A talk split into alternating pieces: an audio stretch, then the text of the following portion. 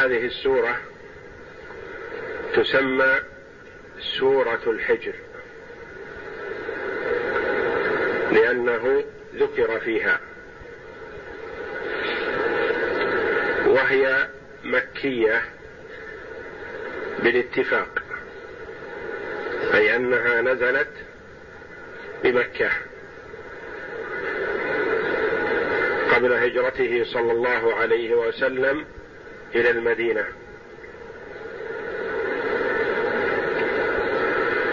قوله جل وعلا ألف لام را.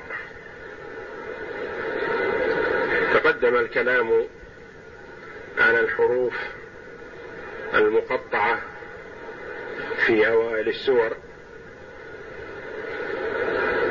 في أول البقرة وأول آل عمران. وأول الأعراف وأول يونس وهود ويوسف والرعد والحجر وإبراهيم قبلها.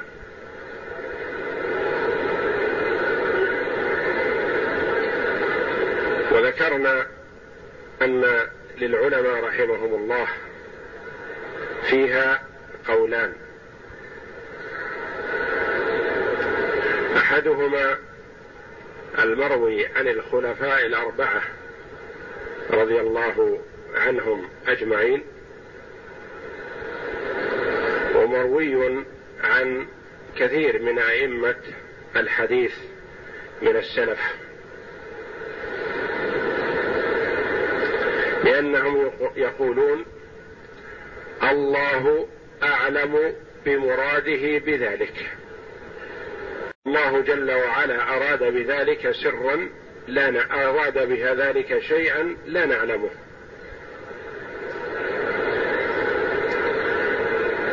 وقال بعضهم لله جل وعلا في كل كتاب أنزله سر وهذا من سره في القرآن. الذي لا يعلمه إلا هو. وهذا القول أسلم.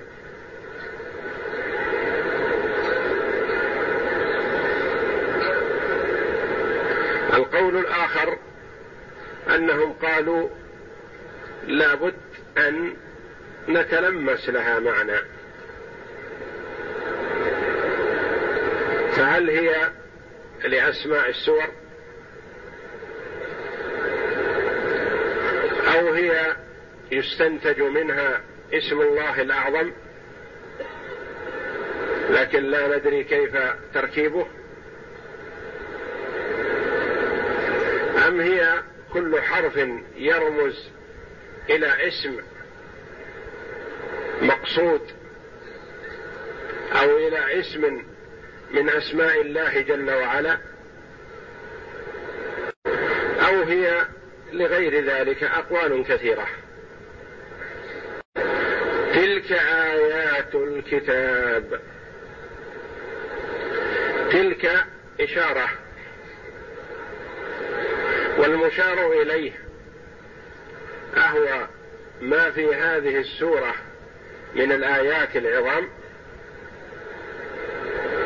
أم الإشارة إلى آيات القرآن كله؟ تلك آيات الكتاب المراد بالكتاب قيل القرآن.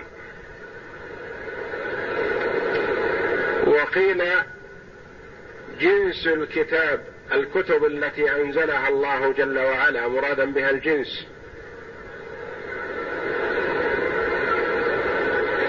وقيل المراد بها التوراة. ولم يتقدم ذكر لذلك حتى يراد به التوراة وحدها. تلك آيات الكتاب وقرآن مبين.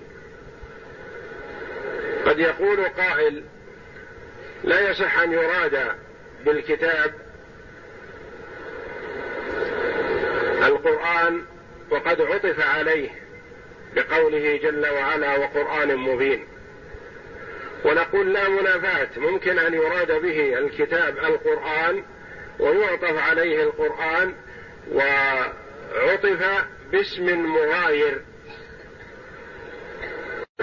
وقرآن مبين التنكير هنا للتفخيم والتعظيم. فالتنكير يأتي لمعان كثيرة ومنها التفخيم والتعظيم. فنكر هنا وقرآن مبين للتعظيم والتفخيم.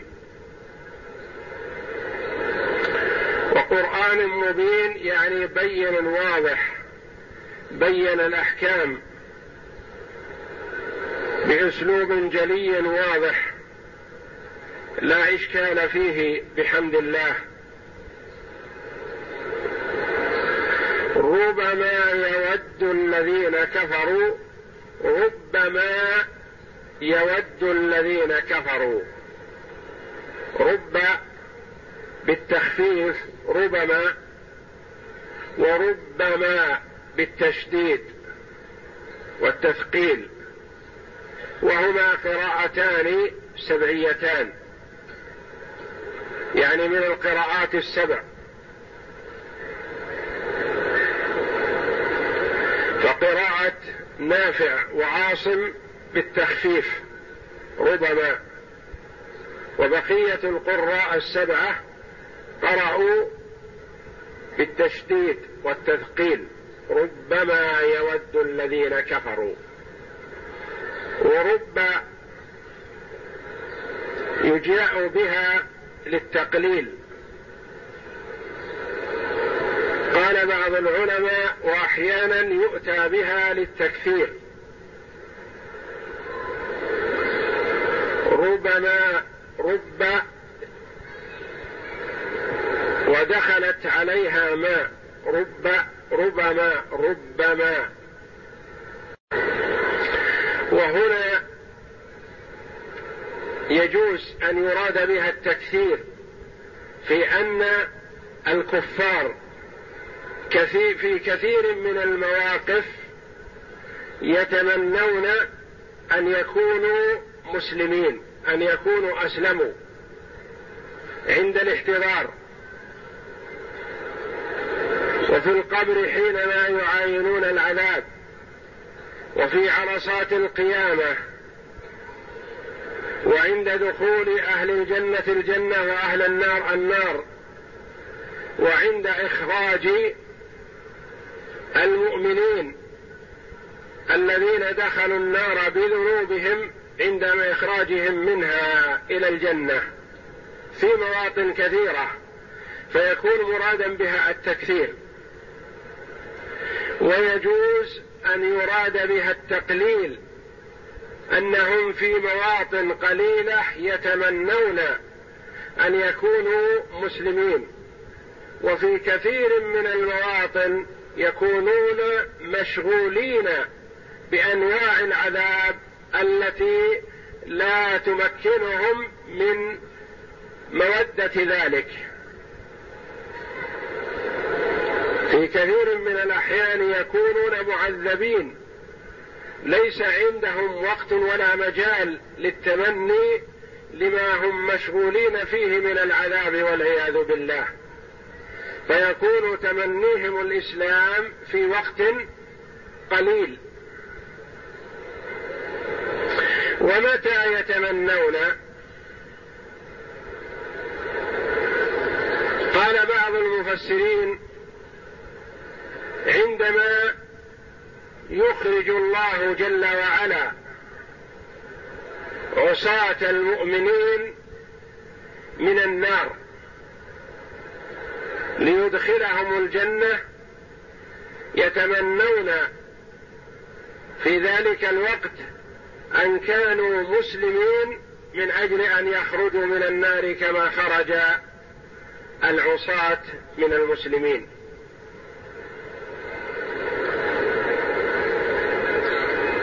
وذلك أنه كما روي أن من لم يعف الله جل وعلا عنه من عصاة المسلمين فيدخلهم النار يعذبون بمعاصيهم فيمكثون ما شاء الله أن يمكثوا في النار تطهيرا لهم.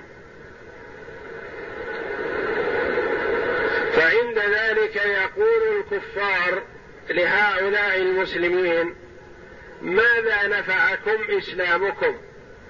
وماذا نفعكم توحيدكم وإفرادكم الله بالعبادة؟ ألستم معنا الآن في النار؟ لا ميزة بيننا وبينكم. فعند ذلك يغار الله جل وعلا لهؤلاء الموحدين فيأمر بخروج كل موحد من النار. فعند ذلك يتمنى الكفار في ذلك الوقت أن لو كانوا مسلمين حتى يخرجوا من النار. وقيل إن هذا التمني يتمنونه حين حال الموت حينما يعاينون ملائكة العذاب وحينما لا ينفع نفسا إيمانها. لأن المرأة إذا احتضر عرف حاله. إن كان مؤمنا رأى ملائكة الرحمة حوله. حضروا لقبض روحه.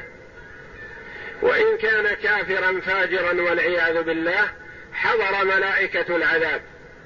فإذا رأى ملائكة العذاب قد حضروا لقبض روحه واستلامها من ملك الموت تمنى وود أن لو كان مسلما لكن لا ينفعه ذلك.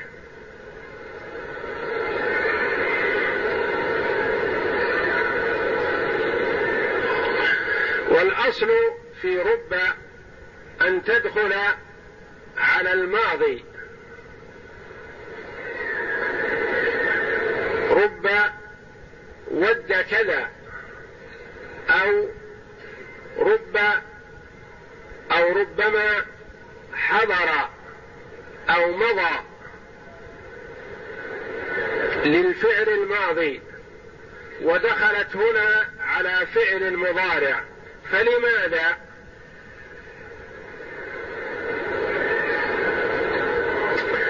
قال العلماء رحمهم الله السر في هذا أن أخبار الله جل وعلا وإن كانت للمستقبل فإنها لتحقق وقوعها في حكم الماضي والمسلم به. فيود ربما يود في المستقبل لكن لتحقق وقوعه أجري مجرى الحكم حكم الفعل الماضي. كأن هذا الشيء قد حصل لأنه متحقق الوقوع التمني.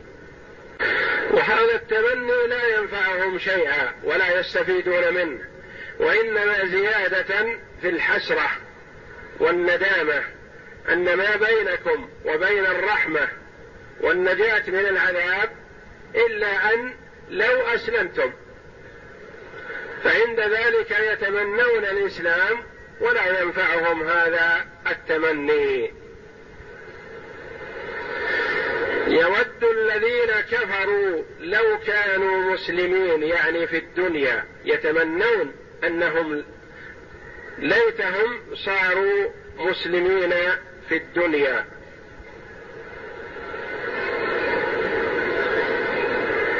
يقول الله جل وعلا ذرهم يأكلوا ويتمتعوا ويلههم الأمل فسوف يعلمون. ذرهم بمعنى اتركهم.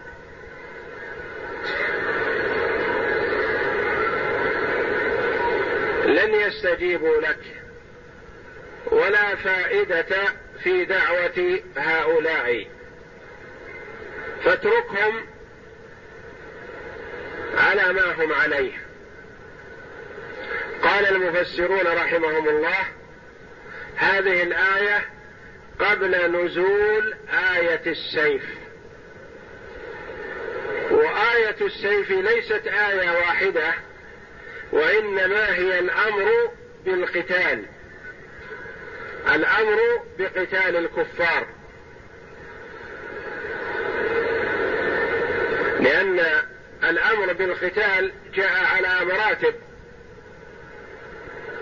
اولا الأمر بقتال من قاتل ثم جاء الأمر بقتال الكفار قاطبة. فسمى المفسرون رحمهم الله الأمر بقتال الكفار قاطبة سمى آية السيف الأوامر النازلة في القتال. يعني هذه الآية نزلت بمكة. يقول الله جل وعلا لعبده ورسوله محمد صلى الله عليه وسلم ذرهم ذر كفار قريش يأكلوا ويتمتعوا. ثم نزل الأمر بقتالهم فقاتلهم صلى الله عليه وسلم حتى نصره الله جل وعلا عليهم في مواطن كثيرة. وأهمها وأولها معركة بدر الكبرى الفاصلة التي فصل الله بها بين الحق والباطل. ونصر أولياءه مع قلة عددهم وخذل أعداءه مع كثرة العدد وقوة العدة. ذرهم يأكلوا ويتمتعوا ويلههم الأمل. يأكلوا. اولا ذرهم هذا تهديد وتوعد. اترك هؤلاء. توعد لهم شديد. وتخويف لهم. إن كان لهم قلوب تدرك. اتركهم على ماذا؟ يأكلوا ويتمتعوا ويلههم الأمل.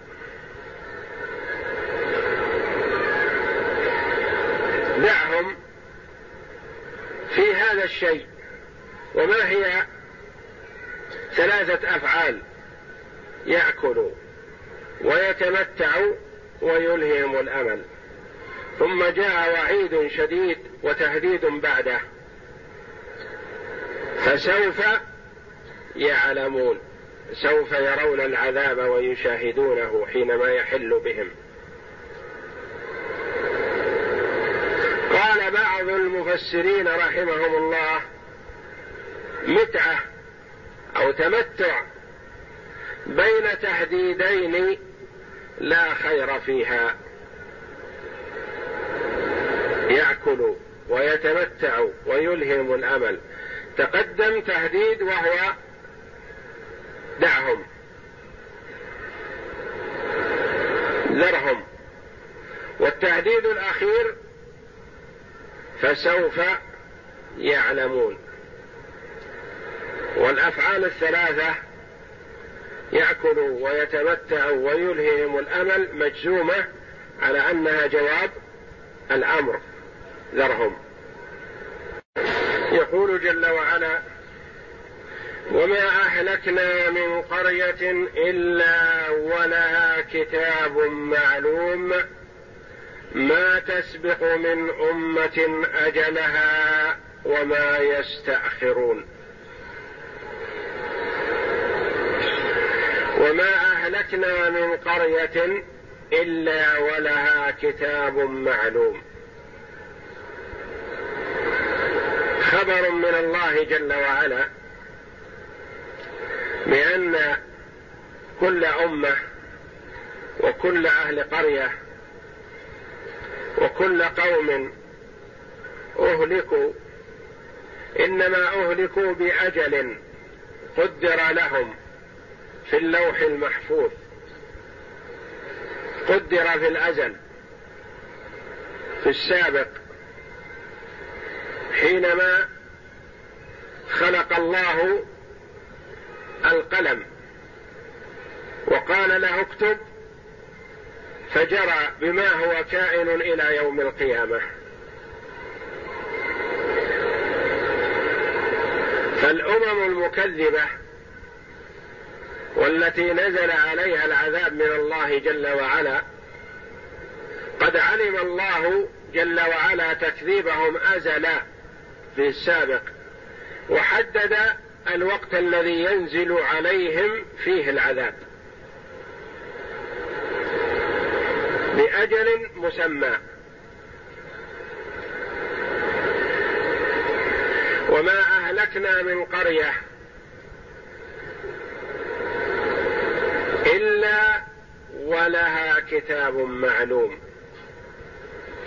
يعني بأجل معلوم مكتوب في اللوح المحفوظ. والمراد تعميم القرى ما أهلكنا من قرية عامة. ليس المراد بها قرية خاصة وإنما هي عامة عموم القرى المهلكة. إلا ولها كتاب معلوم ولها الواو هذه يعبر عنها العلماء رحمهم الله بواو الحال. ولها كتاب معلوم. وهذه والجملة بعدها تكون حالا. الجملة تكون حال. وهي الفارقة هذه الواو بين الجملة الواقعة صفة والجملة الواقعة حال. قال العلماء رحمهم الله الجمل بعد النكرات صفات وبعد المعارف أحوال. هذه قاعدة غالبية. هنا خرجت هذه عن القاعدة من قرية. قرية نكرة. فكان المفروض أن الجملة التي بعدها تكون صفة لا حال ولكن دخول الواو عليها يرجح أنها حال وليست بصفة. يعني ليست الجملة صفة لقرية وإنما هي حال منها.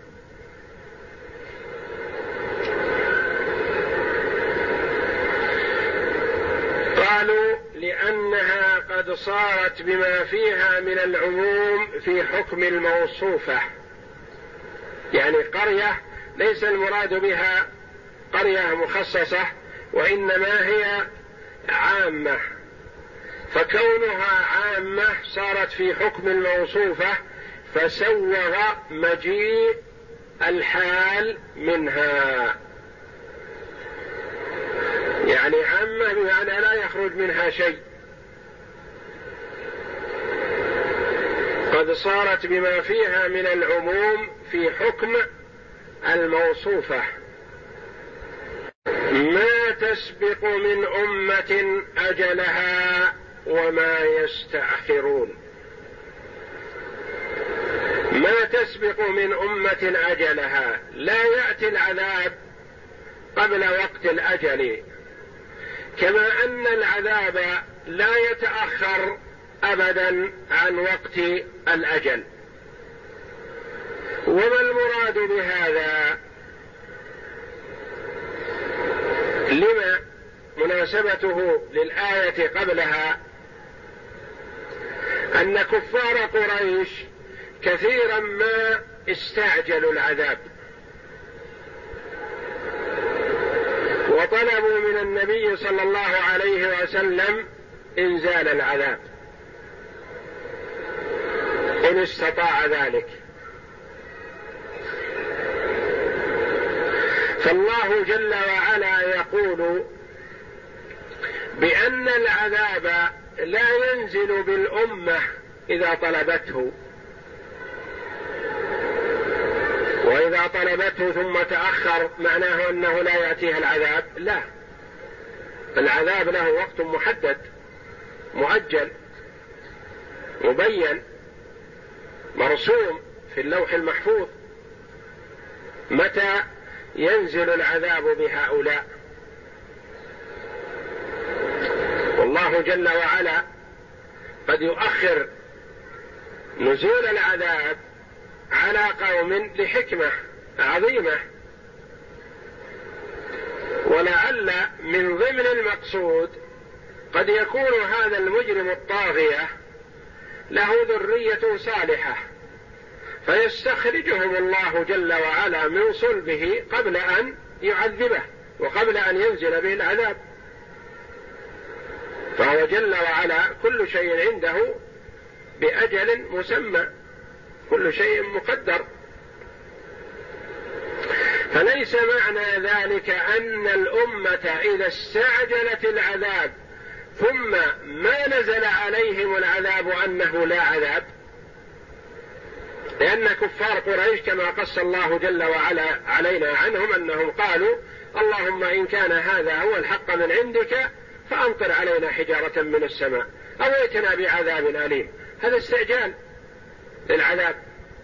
وطلبوه أكثر من مرة من الرسول صلى الله عليه وسلم في ظنهم أنهم يعجزون الرسول صلى الله عليه وسلم باستعجالهم العذاب فالله جل وعلا يقول وما أهلكنا من قرية إلا ولها كتاب معلوم ما تسبق من أمة أجلها. ما تسبق من أمة أجلها. لا يحصل السبق ولا يتعجل العذاب قبل وقته ابدا. وما يستأخرون يعني ما يتأخرون. ولم يقل جل وعلا وما يتأخر وإنما قال وما يستأخرون في صفة العاقل باعتبار أهل القرية. يعني ما يستأخرون ما يستأخر تعذيبهم عن وقته. وما يستأخرون فكل شيء بأجل وقدر. فلا ييأس المؤمن إذا رأى الله جل وعلا يمهل للظالم ولا يستعجله بالعقوبة. فالله جل وعلا كل شيء عنده بأجل مسمى لا يتقدم ولا يتأخر.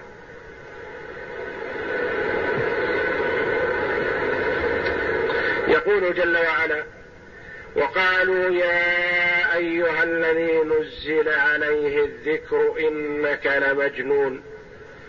لو ما تأتينا بالملائكة إن كنت من الصادقين. ما ننزل الملائكة ما ننزل الملائكة إلا بالحق وما كانوا إذا منظرين. إنا نحن نزلنا الذكر وإنا له لحافظون. لما توعد الله جل وعلا الكفار وبين أن تعذيبهم له أجل محدد سيأتي متى ما أراده الله جل وعلا. بين جل وعلا شيئا من تعنت الكفار. تعنتهم الشديد وتهكمهم بالرسول صلى الله عليه وسلم وسخريتهم به يسخرون به وهو أفضل الخلق على الإطلاق صلوات الله وسلامه عليه. وأعقل الناس وأعلم الناس وما من صفة يمكن أن يتصف بها مخلوق صفة كمال إلا والرسول صلى الله عليه وسلم له الحظ الأوفى والأكمل منها صلوات الله وسلامه عليه. وكان عليه الصلاة والسلام شديد الصبر والتحمل في ذات الله جل وعلا.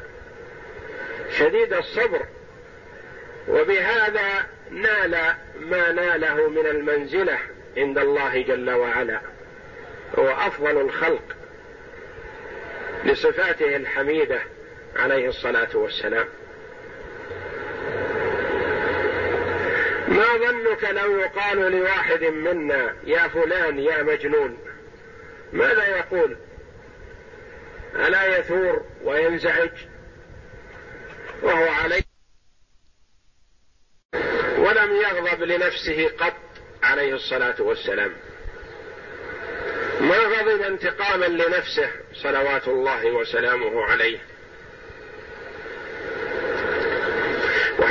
نزل عليه ملك الجبال يستأذنه إن أراد أن يطبق عليهم الأخشبين جبلي مكة قال بل أستعني بهم لعل الله أن يخرج من أصلابهم من يعبد الله ولا يشرك به شيئا. مع ما ناله منهم من الأذى الشديد ما انتقم ولا أحب الانتقام صلوات الله وسلامه عليه. وقالوا يخاطبون الرسول صلى الله عليه وسلم كفار مكة. يا أيها الذي نزل عليه الذكر من باب التهكم وإلا فهم لا يعتقدونه ذكر. أنت تزعم أنه نزل عليك الذكر أنت مجنون. بهذا الزعم. يا أي وقالوا يا أيها الذي نزل عليه الذكر المراد بالذكر القرآن ما بينه جل وعلا في الآية الأخرى.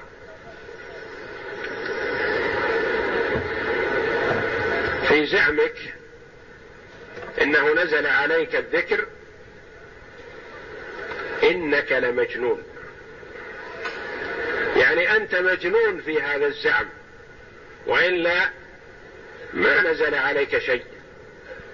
وإنما الذي نزل عليك مس من الجن.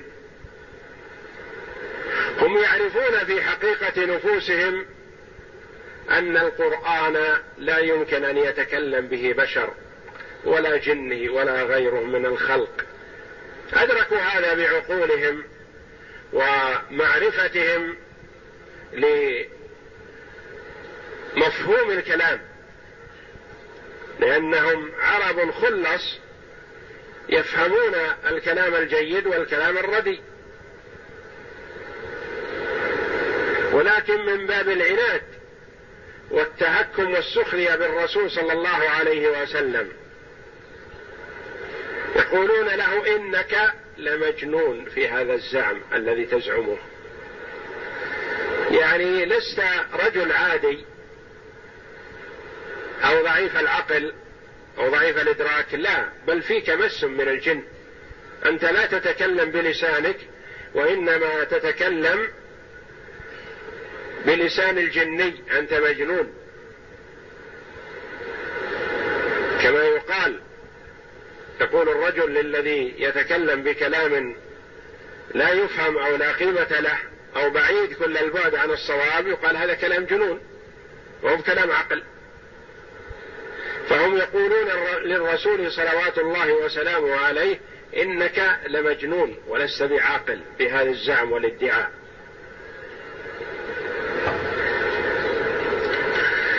لو ما تأتينا بالملائكة إن كنت من الصادقين. لو ما لولا هلا كلها بمعنى متقارب. لو ما لولا هلا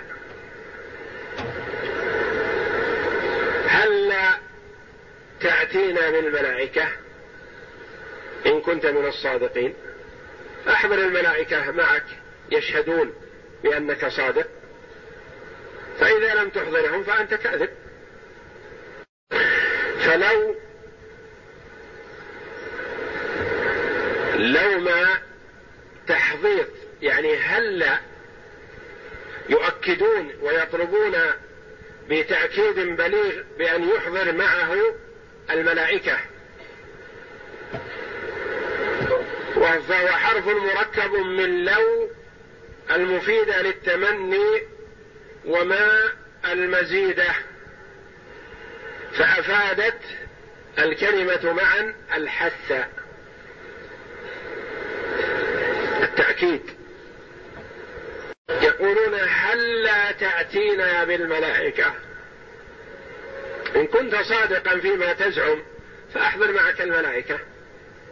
فإذا لم تحضر الملائكة فمعناه لست بصادق.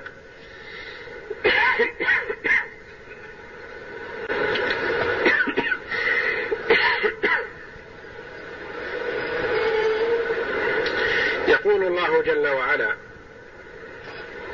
ما ننزل الملائكة إلا بالحق.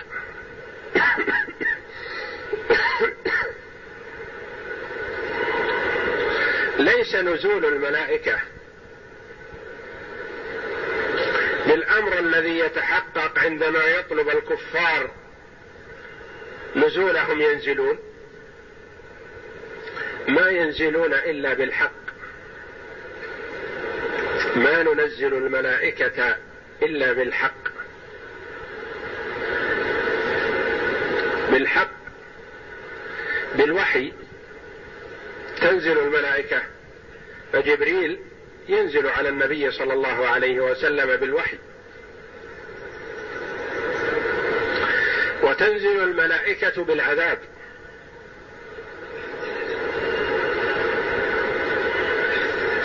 والله جل وعلا لا يريد نزول العذاب الآن.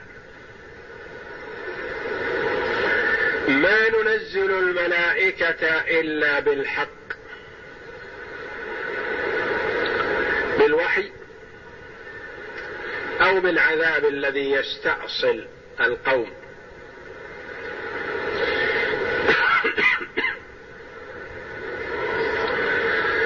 ولو نزلت الملائكة ما كانوا إذا منظرين. ما ننزل الملائكة إلا بالحق. وما كانوا إذا منظرين. ما ننزل الملائكة إلا بالحق. ولو نزلت الملائكة ما أمهلوا وما أنظروا. يقول المفسر رحمه الله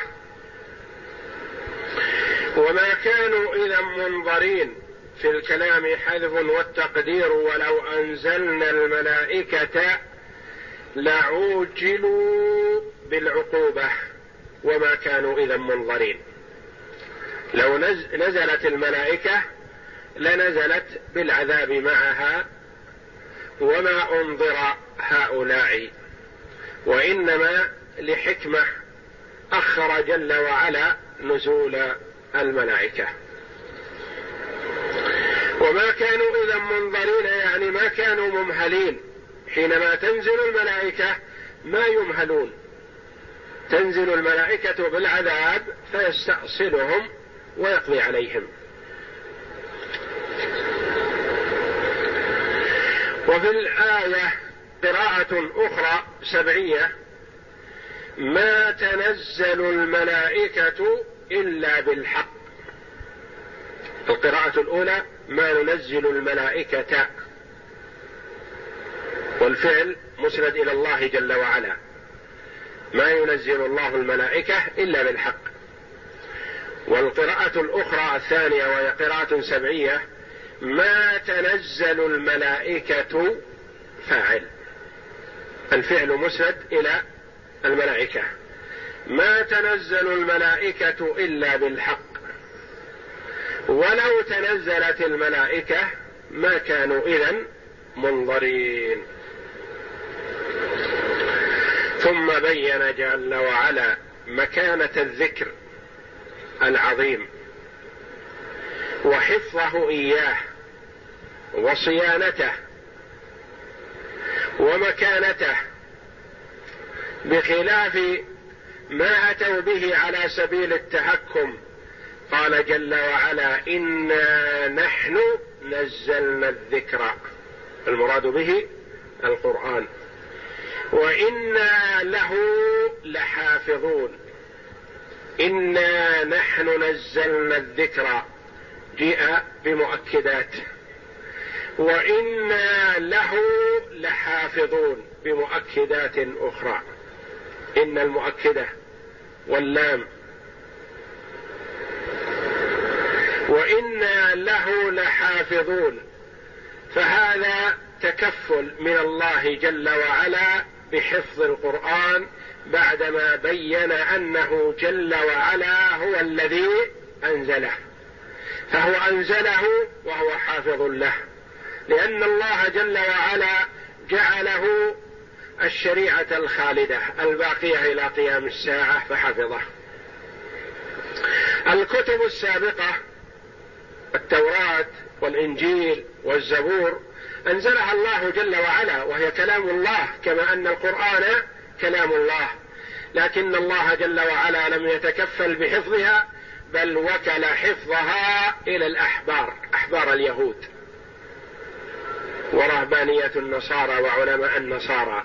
قساوسه فبدلوا وضيعوا.